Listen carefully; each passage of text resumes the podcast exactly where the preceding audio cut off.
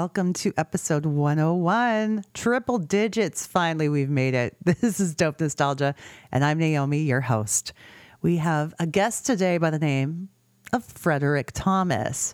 He's a member of the 1990s pop group Natural Selection. He joins us with a wonderful chat about their history and what's up now. And before we get into that, let's give you a little bit of background on Natural Selection. Wikipedia moments. Natural Selection were a pop R&B band from Minneapolis, Minnesota, which was formed by Elliot Erickson and originally included singer Steve Bryans. Frederick Thomas is the one that you're going to know in this track. Together, they recorded a remake of Nik Kershaw's song Wouldn't It Be Good, which was picked up independently by Brian Phillips from radio station KDWB, where it generated some buzz around the Minneapolis and Wisconsin radio scene and brought them attention. Steve later left the band and was replaced by Frederick. Natural Selection's song, Do Anything, was written and recorded on a four track recorder in Minnesota. The song remained incompleted until Elliott began working on it again in 1989. The rap on the song was originally recorded and improvised by singer Ingrid Chavez, who was a friend of the duo. He's going to tell you all about that and more, of course. But in 1990, the first version of this song, Do Anything, featuring Ingrid's raps, became a local hit on Minnesota radio station WLOL FM, where Elliott worked as a remix engineer at the time. Once Natural Selection signed a record deal, Ingrid's raps were re-recorded by singer Nikki Harris because Ingrid was under contract with Prince's record label Paisley Park at the time. Do Anything became a smash hit and made it to number two on the Billboard Hot 100. The follow up single from the album, Hearts Don't Think They Feel, peaked at number 28 on the Billboard Hot 100. And another track from the album, It's Sweet, was released promotionally but didn't make the charts. In 1992, Frederick and Elliott went their separate ways. Frederick kept the band's name alive informally and added two new members, John Swan and Sean Ware. They had a record deal with SBK Records, but when the label fell apart, so did the group. But several years later, Natural Selection reunited and independently made an eight song record called Infinity. According to research, Frederick Thomas was pursuing a solo career as of 2018, and he's told us so much about what he's been up to. He's one of the most lovely people I've ever had a chance to chat with. So thank you for coming and joining us today. Guys, welcome Frederick to the show. Very nice to meet you, Frederick. And I am uh, very honored to have you on the show. So, and you had mentioned to me it's been a while since we've been doing many interviews, hasn't it? Yeah, yeah. No, I yeah, I haven't done well, first of all, I haven't probably done any Zoom interviews. I think this is going to be my first, so you're breaking me in um, Nice. with this. Not done any, and as far as interviews in general, it's been quite a while. Mhm. Um, these kind of interviews, yeah. Now, I'd like to give everybody a brief rundown on the band's inception because I mean, we can always go look up on Wikipedia or whatever. It's easier just Yeah. to get like a brief rundown from your point of view about how you came together. Sure, yeah, and a lot of that stuff, I'll say this, um, Wikipedia, some of that is not because I've seen some of it, and some of it's not exactly accurate. Mm, So yeah, at least for us, and then then it changes. I see different things up there. I'm like, who's posting this stuff? So exactly. But- Because anyone can edit it. Yeah. yeah, that's then that's the thing. I was like, wait, that didn't go down like that. Right. we so it was 1980 about 88 89 was when um, i met elliot Hmm. and um, i met him through some mutual musician friends as we like to say and we used to just get together and jam and later we'll be able to bring some of these people who you probably have heard of that would later be on in connection with us and work with us and stuff like that a la like Ingrid Chavez, people like that. Um, but we all used to jam and, and record together. And me and him kind of hit it off and we started doing some some things on the side. And um, I think at the time he was working he was doing remixes. That's what it was for various radio stations. And I think he'd been involved in radio quite a bit. I think he had taken broadcasting class because he, I think he like it was some, think he was in um, St. Cloud or Monticello, Minnesota, where I think he had went to college and took that, and he was like on what do you call it, the um, the universities, the radio station there. I think he he worked there because he kind of had that radio voice, and we'll be right back. He kind of could do that sort of thing, and um, but he also was a a, a keyboard uh, piano player, very good, and he liked to write and and and produce things on the side also. And so we connected and we started working on a couple of different things. And this do anything was one of those things that kind of stood out. I just had this bass line that was in my head, and I was like, "Oh yeah, this is kind of, this is kind of nice." And he goes, "Yeah, I kind of like that." And he started. To, he said, "I think I could do something with that."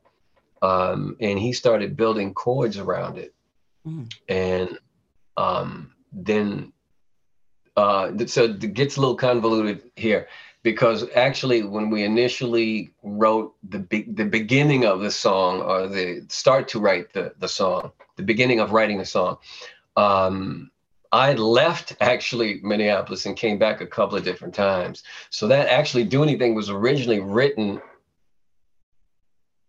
probably 1989 okay. And of course it wasn't released till late till 91 but so in the interim we were working with other people doing other things, but we'd come back to the song and because we thought we had something. So we come back to the song and rework it and whatever the latest thing that was happening, because you want to try to do what's big. If you're trying to get a record deal, you want to do some things that are contemporary and what's happening on the radio. So we're gonna put a rap in it, eight bars, 16 bars, whatever. It needs this kind of hook. And then you're compressing everything. That the 90s was a lot of compression in radio. yeah. um, so we did a lot of that and just finding the hooks and, and things to to make it come to fruition which eventually 91 um, they did so yeah um, oh go ahead i've got to compliment you on that bass line i absolutely think Thanks. it's brilliant Thanks. Yeah, just, um, a lot of uh, a lot of my influences. Uh, I don't even know what I had in my mind then, but I, I like to tell people what this it's not gonna it'll be this is so obscure maybe for few for some people but there was a song called um, there's a couple of songs that kind of had helped made me become influenced by that song so one was uh, do you remember a song called mr big stuff no. so there's two di- it's two different versions so heavy d did a version he remade but it's an originally by I can't remember. I may, maybe it was a woman like Betty Betty Wright or somebody like that. Okay. But the bass line from that, and um, uh, yeah, mo- I guess it was that kind of in- inspired me to kind of come. Oh, and the cleanup woman, mm-hmm. which is a different baseline, but that that particular song kind of made put me in the mind frame of to write something like that. So give you that feel. Right, and I think that song, if the, the people will probably correct us, I think that is by Betty Wright, the cleanup, the cleanup woman. You probably heard it. I um, think so, yeah. Yeah, circa seventy four, maybe. It's it's seventy five, maybe. It's an older one, yeah. So, was this uh, the first song that you and Elliot wrote together, or? Actually, no. We no? we were no. We um were in a group then called. Band Amsterdam. And Ooh. um, yes. so you got to imagine this is like mid mid to late 80s. And there was a guy named Sparkel Anthony. I still talk to him. We still, I just reconnected with him. And um, Ermel Andrews, who toured with me in Natural Selection, Elliot, and uh, Ingrid would come in there. Ingrid Chavez would come in there sometimes and with us and and do some things. Mm. And um, God, who else was in there? It was it was kind of a, a group of people who would sort of a, a revolving group, if you will. Mm-hmm.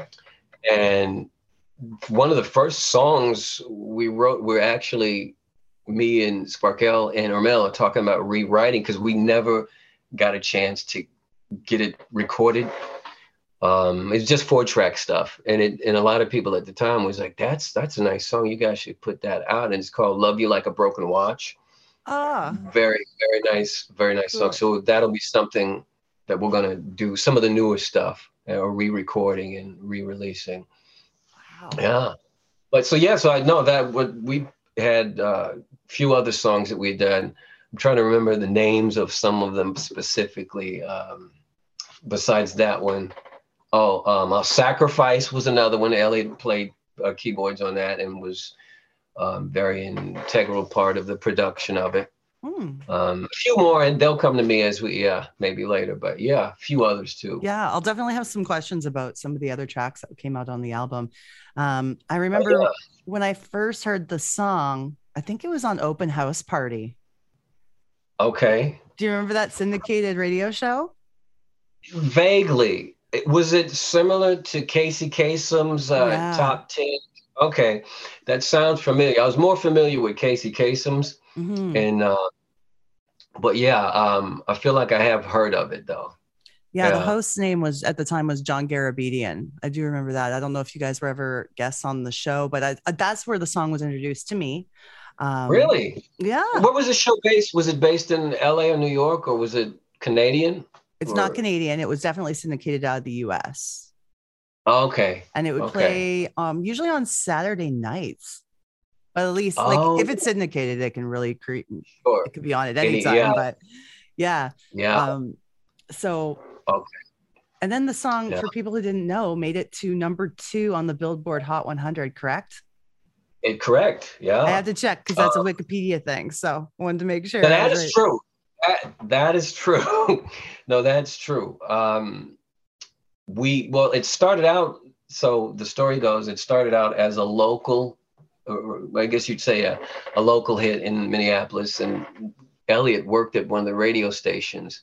Hmm. Uh, WLOL was one in Minneapolis, and they had a competition, which was KDWB, and they had you know s- sister companies in other markets that would you know if you got a hit there they would jump on it so uh how we got signed actually if you want me to go into that some of that right now so yeah so so we so i got back to minneapolis and we re-recorded the song and we added uh like that break part we added a bridge because i don't know if the bridge was there um, and then we added some more background vocals. And mind you, all this was done on a four track. And Mhm.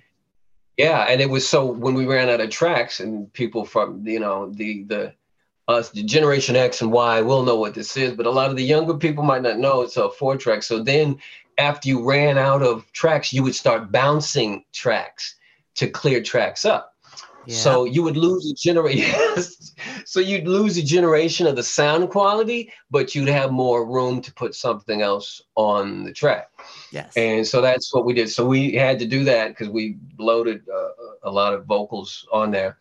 And um, so some local promotion people, because back then they had like, so if you had um, Arista, Atlantic, Warner Brothers, Giant, whoever, they would have local promotion people in various cities.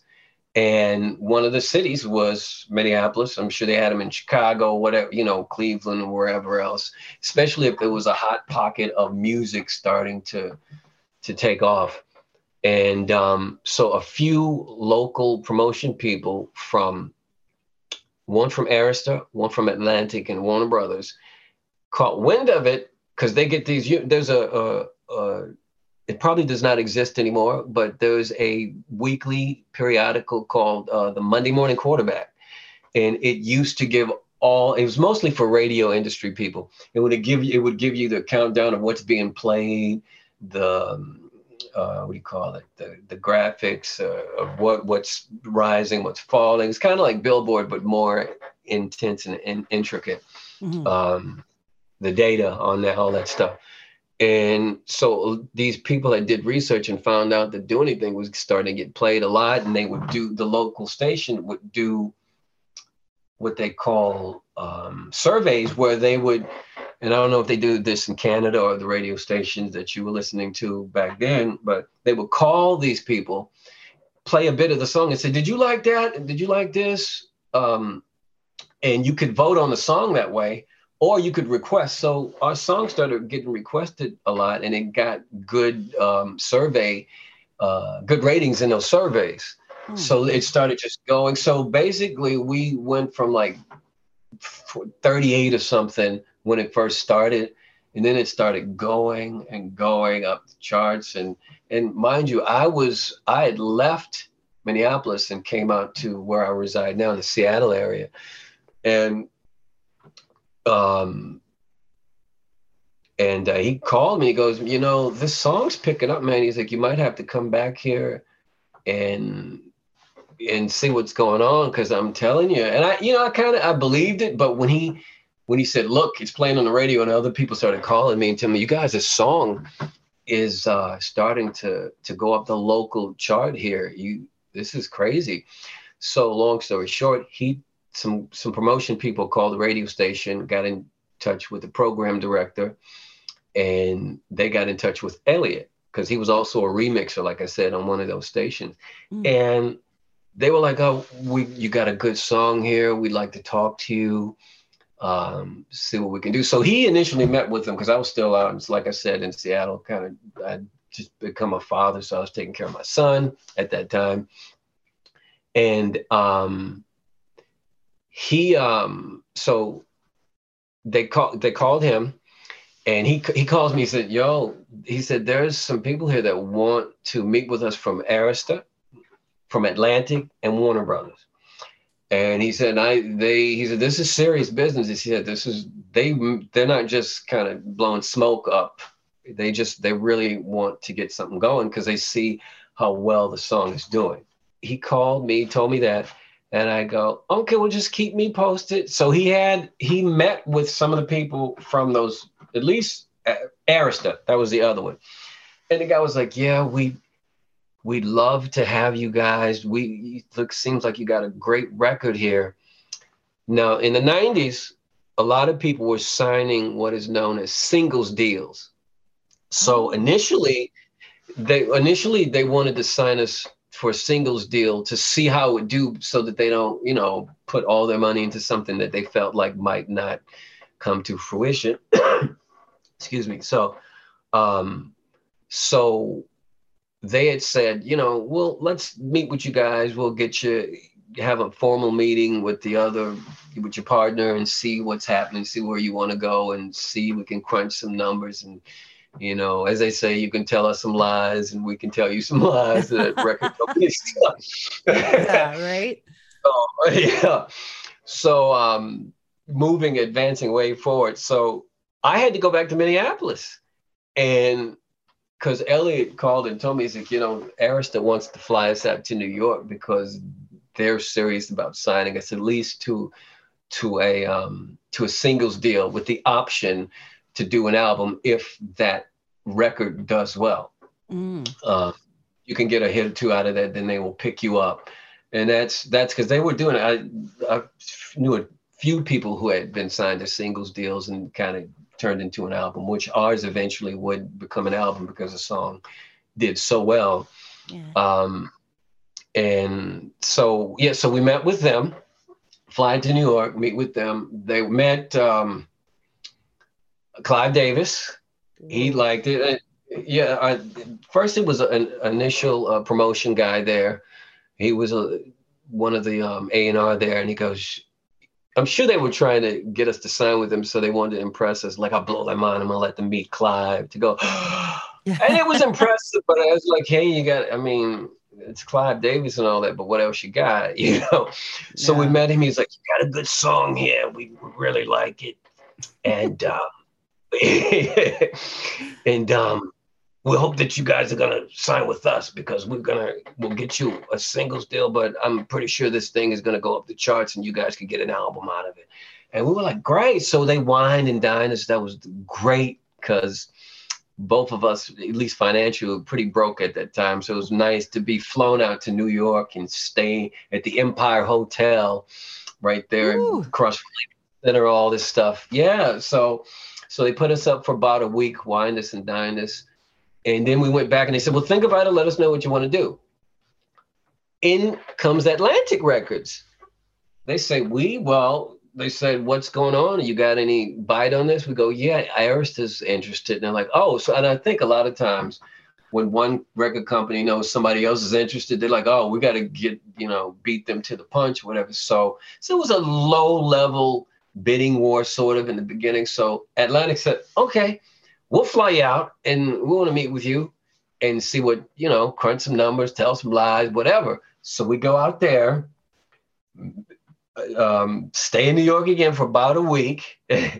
uh, same thing. They're like, we want you to sign with us and we'll do you one better. We will let you, for the most part, produce yourselves with a co-producer with somebody because you've never had a record deal and we don't know what you can do. We don't you know so we'll have to get mm-hmm. you in the studio watch you and see how this progresses. But we are willing to say right now but that we won't be interfering. But whereas arista right off the the, the jump wanted us to have a, a producer.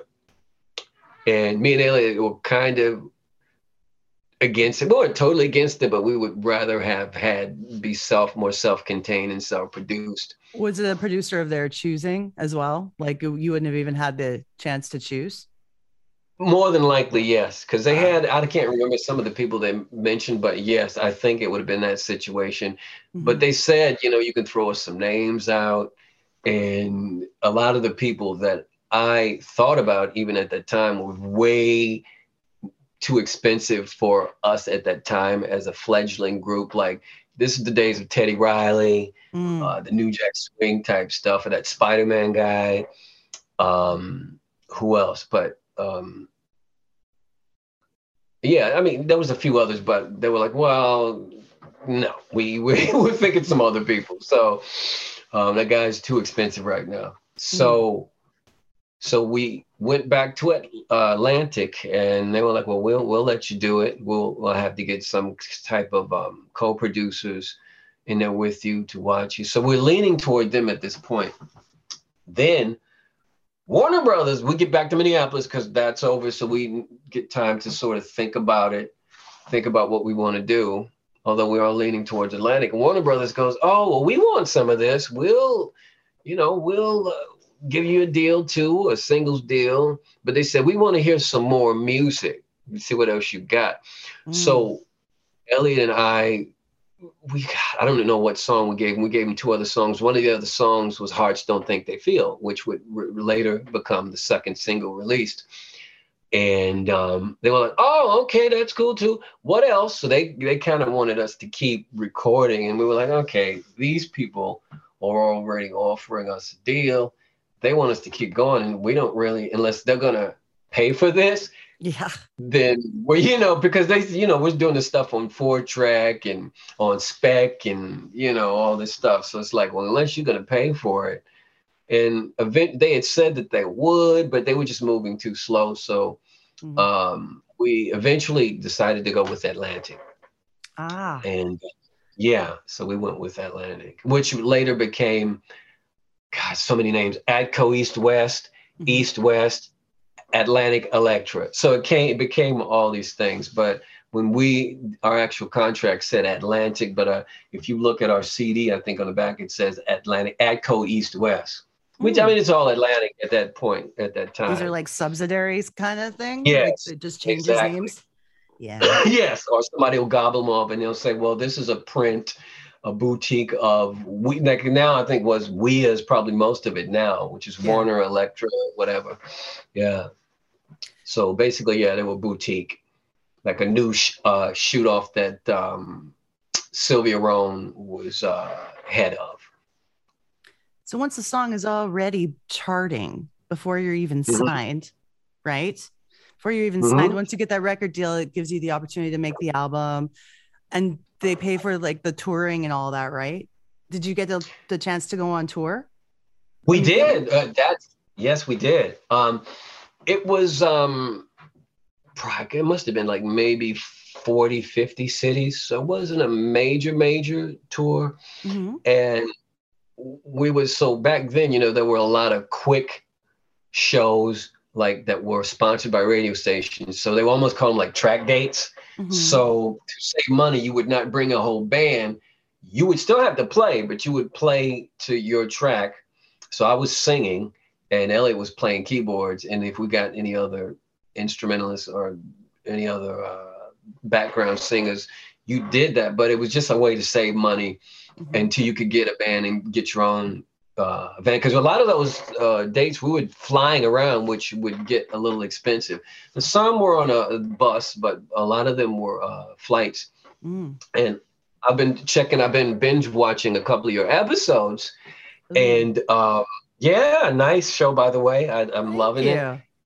Yeah, yeah. Um, I just got through listening to the you did the Martin Page, mm-hmm. that one. But uh, one that really hit home with me was the Tara Kemp one. Yeah. And it was somebody else because actually we did about three or four shows with her. Now, I don't know if she would remember, but our first, sh- speaking of touring, our first show in um, Oklahoma City at the Oklahoma State Fair was with Tara Kemp. She's lovely. That was probably 19. Yes. And I, it was somebody else there, like, maybe Tracie Spencer at the time. I think Ooh. had it because we we did a few shows with her too. I think it was it was that was a smaller one, but it was like three or four groups, a handful, and she mm-hmm. was on the bill. And um, I think us, Tracie Spencer, and some somebody else. Yeah, but there's a few people that I've heard you talk to, and I'm like, oh, I did a show with them too. I did a show with those guys too. So, yeah, it's true. It's uh, yeah, no, she was telling me a lot of that happened. Um, she had done a lot of dates um because she was on she was signed under Giant, right? Okay, yeah. So so she had done a lot of dates with like Color Me Badd, who was also on the same label, and uh, yeah, yeah, she told yeah. me a lot about those situations, how they put. yeah, together. it's no, that's yeah, we and that's we did a lot of shows with them too. Um, mm. Color Me Badd. Um, I, oh god, I know we did, um, which was kind of a highlight when we played uh, that UK um, award show, Top of the Pops. Mm. We did that. They were there. They played there. And you know, back in that particular part of the '90s, radio was doing. It was a very weird thing. I don't know if you remember. So you would start seeing. I mean, you still had your rock, urban, or whatever these categories had, but music was kind of meshing and blending together. So you had a lot of these shows where we did a show with that particular one in the top of the pops with uh, Naughty by Nature. Nice. Um, because they had OPP at the time. Um, uh, Salt-N-Pepa, mm. Kid and Play. Mm. Cathy Dennis was at that show. Um, Sweet. Color Me Badd, and God, um, Extreme. I think was at that. I don't know if you remember that the yeah. pop rock. Oh, I love Extreme. I, I yeah, love that band. That, Yes, they were. they played at that award show too. Yeah. Hmm. Yeah. What a good and that's a huge mix of different types of artists. That's what I was saying. That's yeah, pretty cool. all yeah, a lot of different styles of, of things going on. Yeah. What do you think was um, one of the um, most memorable of the, the performances that you did? Wow. Um, well, that one that one was one of them. Also, we when we played in Honolulu, we played Hawaii. That was nice. Mm. Um, um, we did actually did two shows there. One at a big outdoor, no indoor auditorium, and then the next day we did an outdoor uh, venue, which it was nice. Oh, being in Hawaii was nice, mm. and it was my hmm. birthday too. Around that time when we um, did those shows, those were nice, and I think at that particular show, uh, Gerardo was there. He played. Ah, cool. We went, we, we, we went did sound check together. I think Tony Terry was at that show too, because I hmm. think he had a single out that was going up the charts. Um, and maybe Maya the cat. Not- she has to make an appearance in every episode, I swear. Right. um, uh who else? Yeah so that was that was one hawaii and what else? Oh we did one in universal studios in orlando. That was a nice show. That kind of stood out too. Wow. Very nice show. Yeah. Excellent. Um, yeah. Now when we start talking about um what's coming up. Before we do that, I did want to ask a little bit about the female vocalist on Do Anything because ah. when I first heard the song, I'm like, as a teenager, I thought, that sounds like Madonna. And then uh, I'm sure you heard that a million times. And then sure. I was hearing it was Ingrid Chavez and I was hearing it was Niki Haris, which would make sense with the Madonna comparison. But what happened with the female vocal on the track? So okay, so here we go. So very another convoluted story. So in the beginning, when we first, when I was telling you about, we got back together and started to remix the track and put some things to it. Um, we had the idea. He's like, "What? We need one more thing to make this really just in your face." He's like, "What if we got a female singer to to sing on it?" I was like, "Well, maybe even beyond that. Let's get beyond that. Let's get a, a female person to sort of talk on it, and let's put it in that telephone because the lyric, you know, that I say in there." Um, and it's the first verse. He's like, let's actually, you know, take that even further. So then we said, well, who can we use? And I, you know, like I said, I had known Ingrid. We all used to live in the same area in many in South Minneapolis, and I was like, uh, well, I know somebody that would be able to probably do it pretty well. So we we let her hear it and asked her if it was something that she'd be interested in doing. And at the time, she was I don't know if she was signed yet, but she was about to be. I think maybe she was signed actually to Prince's label, to Paisley Park, mm. and she was just doing. Got so many. I want. I'm, I got to stay focused. There's so many things I want to go into. So many tributaries of things that I could tell you. So, um, so she um said, "Yeah, I, I like the song. It's I'll I'll do do what I can, you know, whatever. So we even let her co-write some lines in there, and some of them we made up, and she made up some of her own. So, um, so she was on Paisley Park at the time, and um, well, we weren't even thinking. We didn't know it would be a conflict of interest or you know whatever with the label. We weren't even thinking that far ahead because we didn't know, and I don't think she was either. I think she thought it was like, oh, this is cute. This is something that'll you know, we'll see because mm-hmm. it we it hadn't gone national yet. It was still local, but it was bubbling. And so she did it, and we recorded, sent it back to them, and they were like, "Oh my God, this is great! The way you guys put that in there. This is," and and then some of the people who didn't know who she was, and people that did know, they were like, "Oh, this will even be better for promotion, because you're." In Minneapolis, she oh she was in Graffiti Bridge too, mm-hmm. uh, the, the other Prince movie, and so this will be another way for us to promote this and get that whole is this Prince, is this a Prince protege project? Did he have anything to do with this?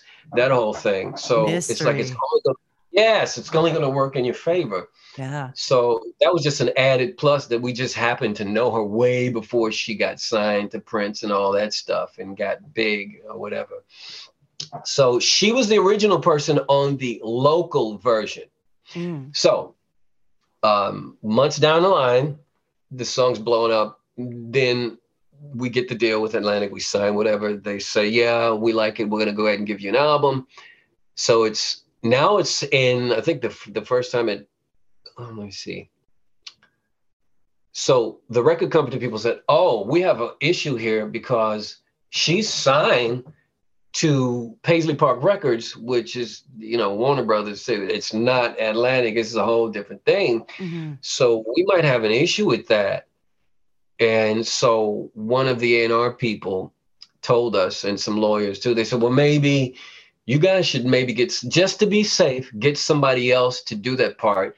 You can still give her writer's credit or whatever to, for doing it and put her name on it, but we think you should get somebody else just to be safe. we were going to keep her. We were like, we think she should. Uh, we you didn't know about that kind of stuff, the, the legalities and all that stuff. But so they won that when They're like, no, we're going to switch. It's just to be safe because this was in the era of a lot of people getting sued. Mm. The sampling thing was off the hook and all that stuff. Like, no, we don't want any litigation. So we said, okay, well, who are we going to get to do it now? So we tried a few people in the local area, and it just didn't really, it didn't sound the same. It didn't mesh. It was not, yeah, it just wasn't there. And so Brian Malouf, who's this engineer out in LA, they talked to him. They said, "Well, do you know anybody? We need to get somebody to to do this song." He was already remixing our song, making putting it on 48 tracks. So it taking it from that um, um the four track and putting it, you know, kind of mm. trying to make it sound a little bit better and and, and bigger. And he said, "Oh, actually, yeah, I think I know somebody that would be great for this." He goes, "You guys know who Niki Haris is?" And I go, "Yeah." I said, "That." I said, "Isn't that the woman that sings background for Madonna?" They're like, "Yeah." He goes, "I know her." I said, "I think I could get her to do this. She's, you know, I mean, she doesn't have to write anything. We just, you just want her to do these exact parts, right?" Or whoever it's going to be. I was like, "Yeah, we don't, we're not going to add because they like all the lines are fine." we just need somebody else to do it. And he's like, well, let's, we're going to, let, let me ask her. So he asked her, she said, yeah. We paid her like a flat fee to do that. And she, um, yeah, she did it. And that's when they were like, okay, we're fine. Now we'll go ahead and release this and put it out. So there are versions, and I have a few of the original with Ingrid on it. And I think I've, I saw one somebody uploaded to YouTube, mm-hmm. the original. It's it's a little faster and it's a little bit more raw because you can tell it's still uh, four track ish, mm-hmm. but I think it's up. But that yeah, so that's how that kind of became Niki Haris um, as the the background singer and speaker on that on that song. Wow. Do you think? Yeah, but it was originally Ingrid. Yeah. Do you think there's any legality problems now to play a clip of the Ingrid version on the show? No, I don't think so. No, because okay. I kind of want to yeah. play it like a little of both, so that people can can hear the difference. You know. Okay, here's a clip of the version with Ingrid Chavez, the original.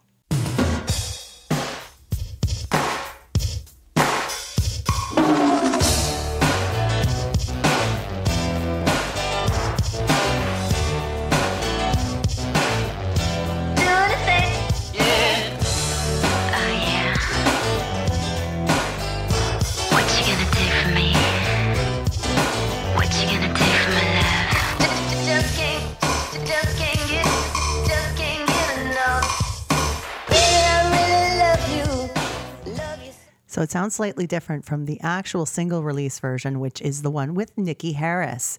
Check this out.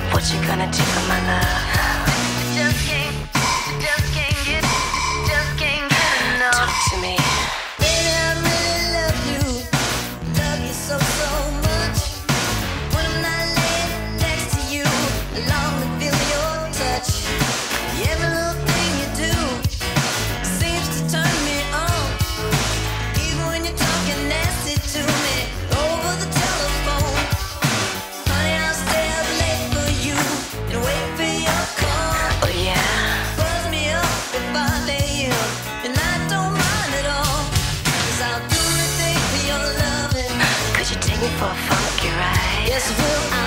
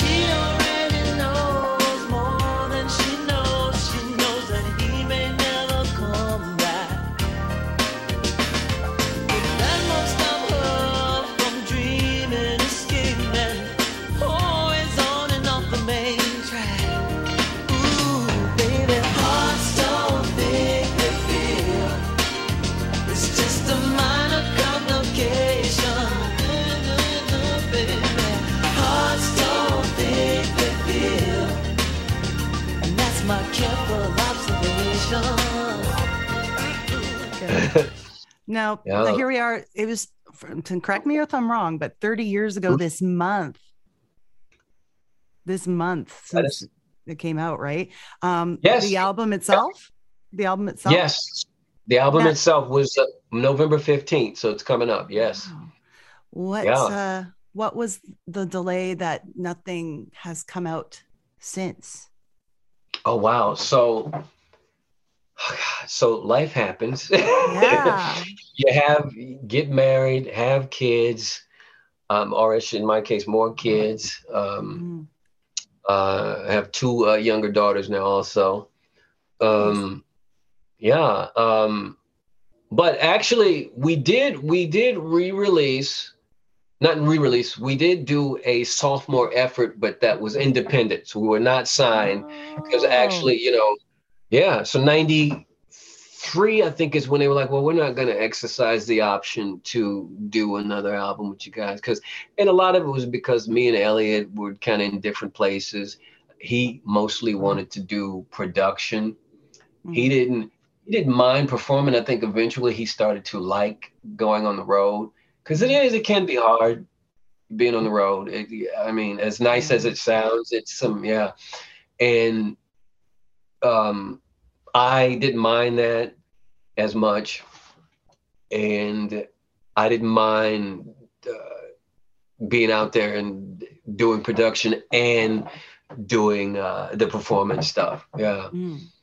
And so I'm done. so anyway, sorry, I digress. So there was a second independent release titled Infinity. And it was like an EP though. It was a six song EP and this was 90 about 90 god six 7 mm-hmm. and even before that i was uh, i put together a group called slm soul liberation movement. And oh, we were we were almost yeah we were almost signed. And i'm gonna get you all these songs so you know can check them out. Perfect. um we were almost signed to sbk mm. um, but that thing fell through for various reasons um, but they, once again, we went out to New York and met with some people, and it just didn't happen at the time. Um, and that, then after that, that's when, and we put got back together in Minneapolis under Natural Selection. Uh, minus Elliot, there was some some new players, some great musicians. Sean Ware is one, John Swan. We were kind of the core of it, and then we had Keith Brown on bass, Dan Daniel Knight on drums. I just want to mention these guys, and um, that was kind of the core of it then. And um, we put out that EP and did some local shows. We probably could have toured a little bit more, mm-hmm. at least in the, that region. And we just, you know, things happen. We're we're a little older at that time, that point, so people are, you know, you get gotten day jobs, and like I said, a bunch of us a few of us had kids, so it's so hard to get people together. So oh, after struggle's real. Yeah yeah. you have families and stuff, and you're dealing with more than like yourself, you have to get right. all the other people in the band to. I get it. Yeah. So so you know, I'm sorry, I could get this prism coming in here, the sun. Or oh, it's kind of glorious. It's like oh, okay, like I'll let it okay. out your window. That's um, it's good. Okay, so yeah, so you know, yeah, so um, so that was uh, called Infinity. That was a, a six song EP, mm-hmm. and then kind of broke up again went our separate ways. Then sort of i did i did a solo record which i think is how you located me because mm-hmm. um, i got the email from you on my frederick O'Neill thomas page. Sure did. Which yeah so that was that and that was my yeah that was a solo album that was put out in originally 2009 2009 mm. and um and now i just you know I, it feels like the right time to do this, and I see a lot of my contemporaries at that particular time that are touring still. And a, a friend of mine, he's telling me, "Man, you you know you have something that that you could do. You just need to get out there, put it together, and just." Because this, he, he said, look at all these other people that you two, you mentioning these names. These people on these, I love the '90s tours, mm. and doing a thing I mean, in spite of, and you know, in spite of pandemic and all that stuff, I mean, they're making whatever you have to do to go to shows or whatever. But he's like, these people are still doing shows, and I was like, oh wow, yeah, not, uh, you know. And I've always wanted to, but like I said, you know, having the kids here too, uh, trying to set time aside to write mm-hmm. and do all that stuff, and then rehearse on top of it, and put a bio together and all that stuff. So I have, um, his name is Years Donnie Davis. So he's been helping me a lot and kind of inspiring me to to get a move on. And that's been kind of the catalyst uh, as of late to put it back together. Find Elliot even, mm-hmm. and uh, you know, do some uh, have we have some plans to do some shows uh, this some spring and summer. Wonderful. And, yeah. So after we, uh, on the basis or to promote some of this unreleased material that we have and some new material too but a lot a lot of this stuff uh, very few people have heard maybe a few locally but it's basically the musicians that played on it and a few of their friends. Other than that um, yeah well, the reunion of natural selection is something really exciting, but I'm even more happy to know that during the last 30 years, you have ma- maintained being musically active and recording and releasing. So I'm really happy to hear that. And I want to play a solo track for you too. yeah, yeah. Yeah. yeah. Um, no, that's nice. I I'll say this. I did a little research on you yourself. Oh. Um, you are a very good singer. You have a very good voice. Thank you very much. I appreciate. It. I heard that. some of yeah. Weren't you? Um, I don't know if you guys are still together. What was Six Strings Loaded, right? It's, yeah, Six String Loaded. Yeah, that was my, my band for ten years. right. I went back and listened to that stuff. A very strong voice. Yeah. Thank you. Oh, yeah, yeah. You've blown my mind here. I didn't see that coming. Well, you know, I'm a musician, so I'm going to do research and listen to stuff, yeah. and go, I'm always listening. I like all kinds of music, so um, you know, yeah. So thanks for checking it out. Yeah, I'm proud of yeah, I'm proud of the work and the writing, and um, you know, it's but that's where when we're talking about that, that's why when I said trying to keep a band together when everyone yes. has their own, you know, they've got their families, their children, their you know uh, other things going on it's it's not an easy task. Right. It is not. No. Very yeah. I felt that. Yeah. Yeah. It's hard to put your your all into it. And i think in the past i've been like i got to a point where i went well if i'm only going to do it half-assed i just don't want to do it. I'll just play my guitar and piano for the kids and and do a show here and there because we had a, a residency here in the seattle area um, uh, at a restaurant, and I was like, "This is cool for now." But then you, you see, you're like, "Okay, I gotta expand my operations." so, you know, yeah.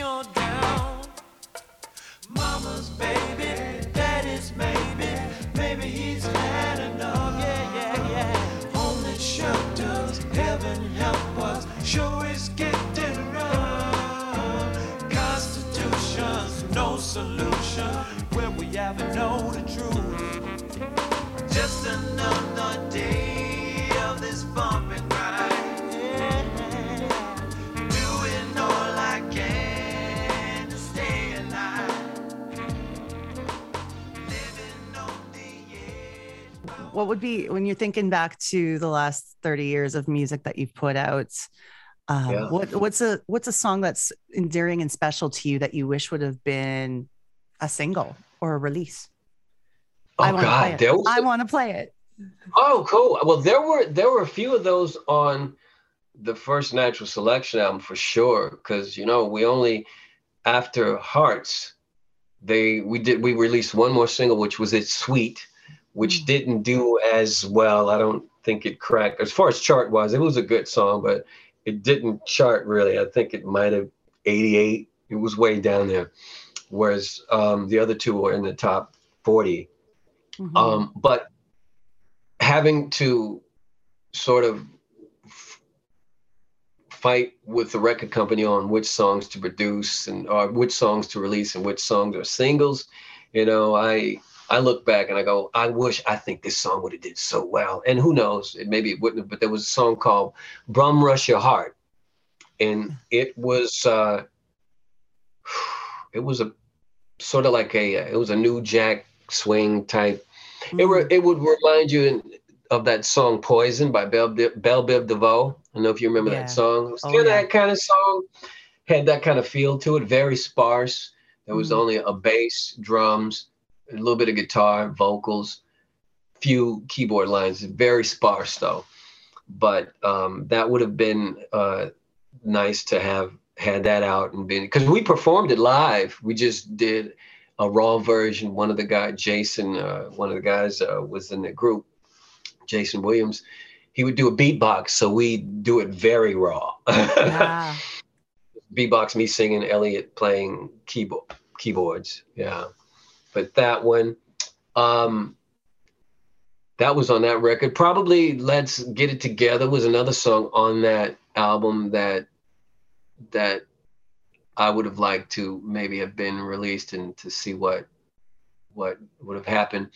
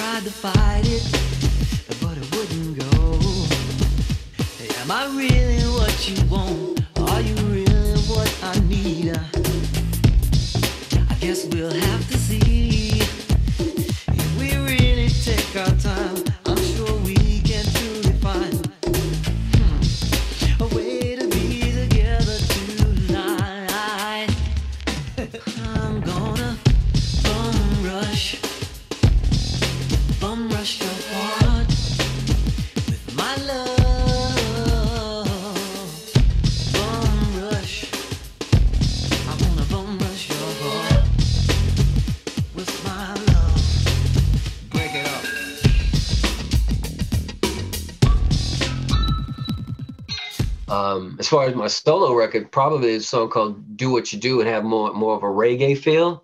Mm. Um, that's on that Frederick O'Neill Thomas album. That song, because I think it had a lot of potential um, crossover, whatever you want to call that, or you know, just okay. some mass appeal. I'll say it. That term crossover, kind of, yeah. But yeah. If there's one thing yeah. I really miss about the '90s, it's New Jack Swing. Yeah.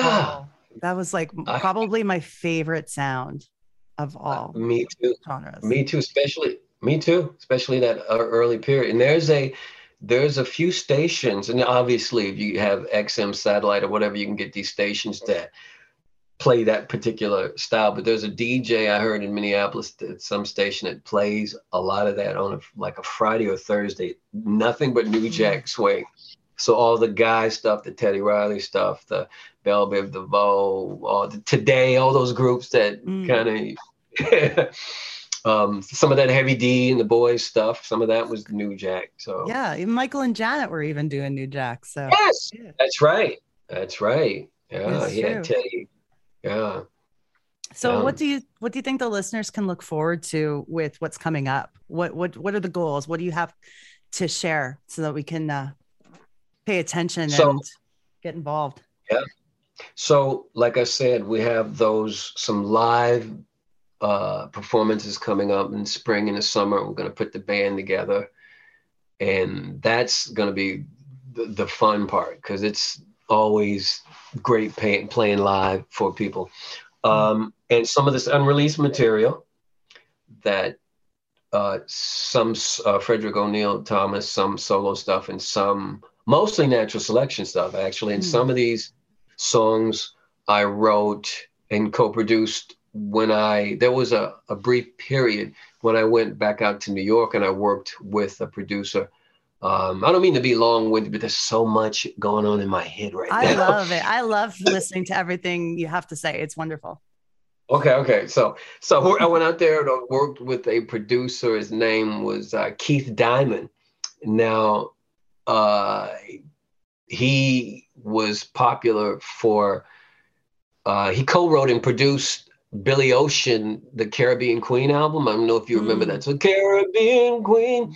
Yeah. Um, all those songs that were on that. Um, Suddenly was on there. He did that also.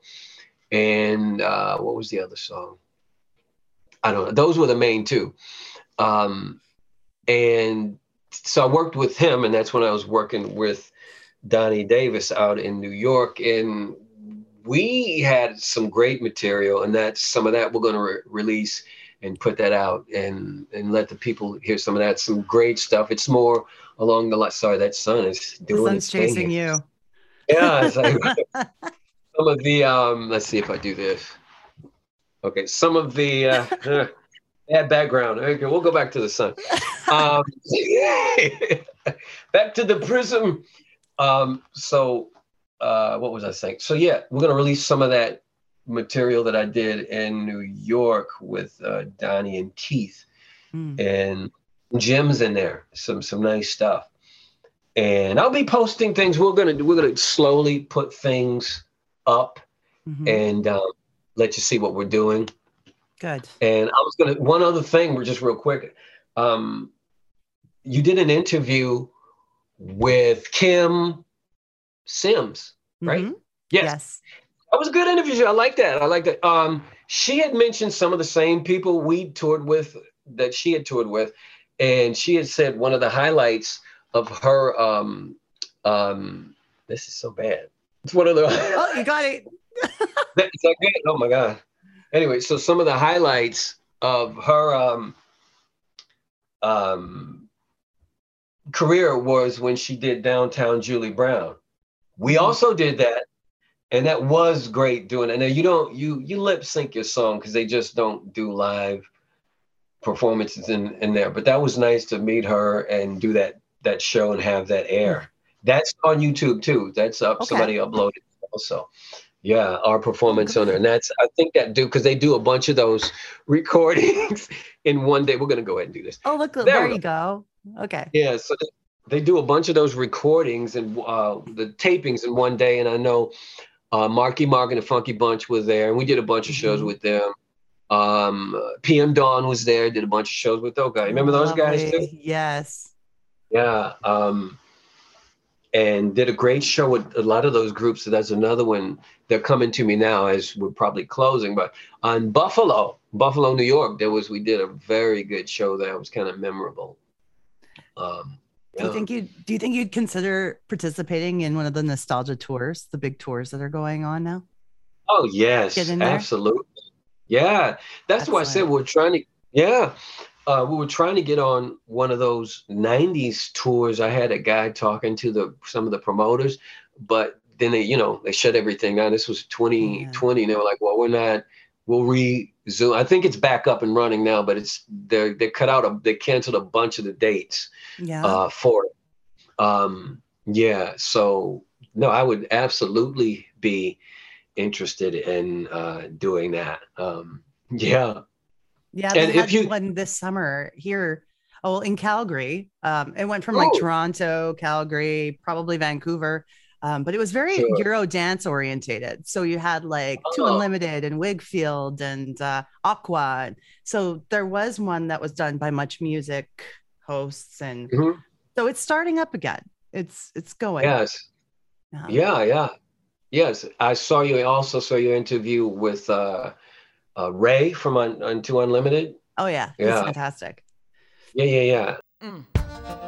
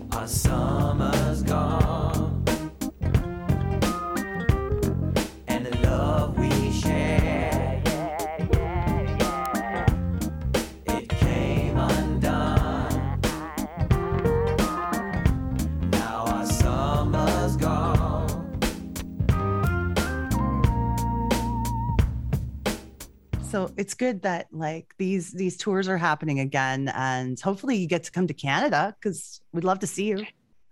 That would be great. You know our song did so well in canada. Mm-hmm. um, we would look we would look at that monday morning quarterback and those other radio um, uh, periodicals or whatever and mm-hmm. it was always doing very well in canada. So yeah for sure. And even when i get my royalty checks, which are not as much as they used to be, they'll tell you where a lot of them from, and a lot of it, Canada is a, a lot of the times the highest on there, and Australia nice. too, which is very strange. But Canada is usually up there too. So that's wonderful. Yeah. I'm proud. Yeah, yeah, yeah. so uh, as we wrap things up, uh, one question yeah. I ask everybody at the end is usually uh, if you can think of a food, a toy, clothing item, clothing brand? What makes you nostalgic for the 90s? Of any oh, of God. Oh, yeah, yeah. I tell you what, uh, shoes mm. um, bring me back. Um, just because I remember at the time, everybody, and I, you know, I kind of, that was one of my uh, things. I, sneakers, I just, oh God, from, yeah. Shell toe Adidas, Timberlands, what at the time, you know, Doc Martens. Oh, I don't yeah. know if you remember those thick shoes with the pad leather yeah. on uh, on the top. remember we were all wearing. so yeah, that's kind of kind of makes me think about that. Yeah. Did you have a favorite yeah. pair? The uh, like a favorite brand? I probably I liked Keds a lot. We had remember the or some of those skateboard type shoes. Remember all that stuff was Stussy and all that was very yeah. popular at the time. Um, um, yeah, I used to really rock the Timberlands quite a bit, you know. Um, Sweet. Yeah, yeah, yeah. I've had such yeah. a good time talking to you and learning so much about you and and natural selection. So I really want to thank you for taking the time. Um, and we can also continue. Like I'll always do news breaks throughout yeah. future episodes. So as soon as you've got something new happening and it's out on your social media, I'll plug it on the show. For sure. Yeah. Yeah. yeah. I would I would like that. Yeah. That way we keep in touch with what you're doing. I love that. Yeah, too. yeah. Yeah. Um uh, can I tell you one little one little story before we go? Of course. Yes. Okay. So here because one of my friends he said you should tell that story. So this will go back to um it's a Prince story. So okay. that's kind of why I want to tell you. Obviously, you can tell he was a major influence on me Mm. Um, just by listening, if you listen to the song, they, all my friends in high school know it for sure. And when I got to Minneapolis, people, you know, they just know.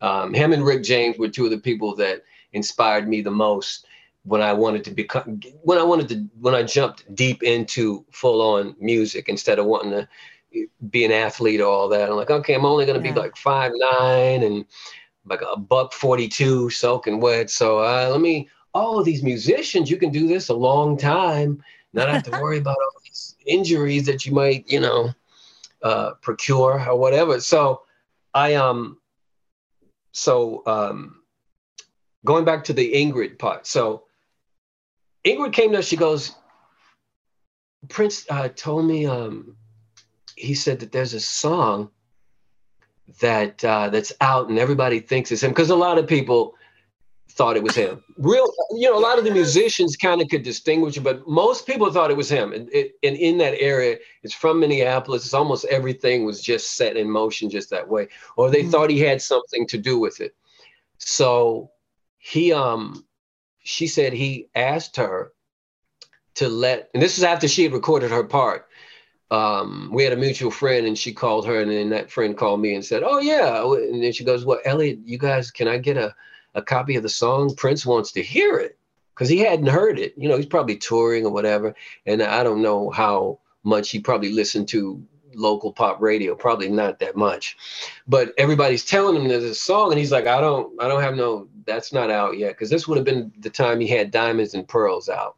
I think mm. that was he had out. Uh, so Get Off and all that stuff was out. Ooh, I think at that. Get time. Off is like probably Prince. one of my favorite Prince songs. Yeah. Yeah, guy, just right? A, just yeah. a side note. okay, so that was this was about that was out, um, and a few other like uh, Cream was out too. So that was mm-hmm. out at the same time. That was on the charts at the same time, and so she said, "I want to get a copy. If you guys can run me a copy, I can take it out there to him and let him check us out." And we were like, "Oh, cool. Maybe something will evolve from this or whatever. But although we were already ready to sign with Atlantic, we just thought it'd be cool to to do. So we give her a copy. She takes it out there to him. Now this now I wasn't there, and I've met him before, but I you know this is I met him during when I didn't even have a deal. This was probably 1986. He was just hanging out at First Avenue. Went up to him and shook his hand and said, mm-hmm. "Prince," you know. He's like, what's up? And I said, hey, what's up? I liked your movie. This Graffiti Bridge was out at the time. And I just walked away because me and my friends were like, I don't want to be like I'm some groupie jocking him. But I was like, if he only knew how much he really influenced me, you know, got pictures of him on the wall and stuff. Yeah. But um, so back to the story. So um, uh, so she took him a copy. Now she came back and reported this that he said this. So I mean, he probably did say this so she said he he listened to the song and um, he said, "Well, this doesn't sound anything like me. this, uh, you know, it's okay for a pop song, but it's a total ripoff of "Tell Me Something Good" by Rufus Chaka Khan." Oh. And I, no. And, and, and funny, the songs are very similar. Now we didn't rip that song, but we probably were unconsciously definitely influenced by that song. Great song. Stevie Wonder wrote it for Rufus Chaka Khan. Great song. Mm-hmm. And if you sing the choruses, they are very similar. Um, but I I wasn't even mad about that. I thought that was the ultimate compliment to me when she said he I was like, oh wow, this musician actually gets it. He can hear what's going on. So I always like to, to that was one of the, my highlights of uh, um, a Prince story that I have. So yeah, that's the thing. Just you read between the lines of what he's trying to say is he gets right. what's going on, and I love that. Right. Like, so what, where like, the wow. influences were and everything. Right. Right. it was yeah. so worth it, and uh, good to get to know you. Thank you, Frederick. It was a pleasure. Likewise. Thank you for having me on. Appreciate it. Yeah. All Thank right. you, Naomi. Okay, we'll All keep right. in touch. We'll do.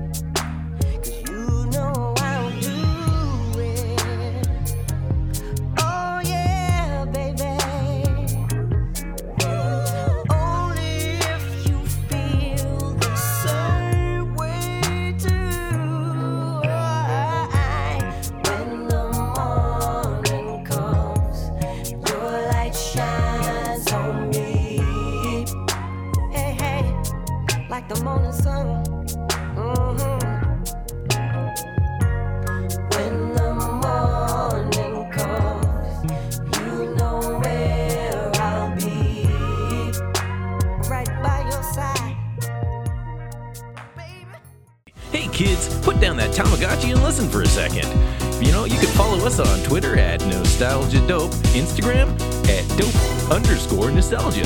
Visit our website at www.dopenostalgia.com or pick up the phone and call us at 780 851 8785. This podcast is licensed by SOCAN because we believe that artists should be paid for their work.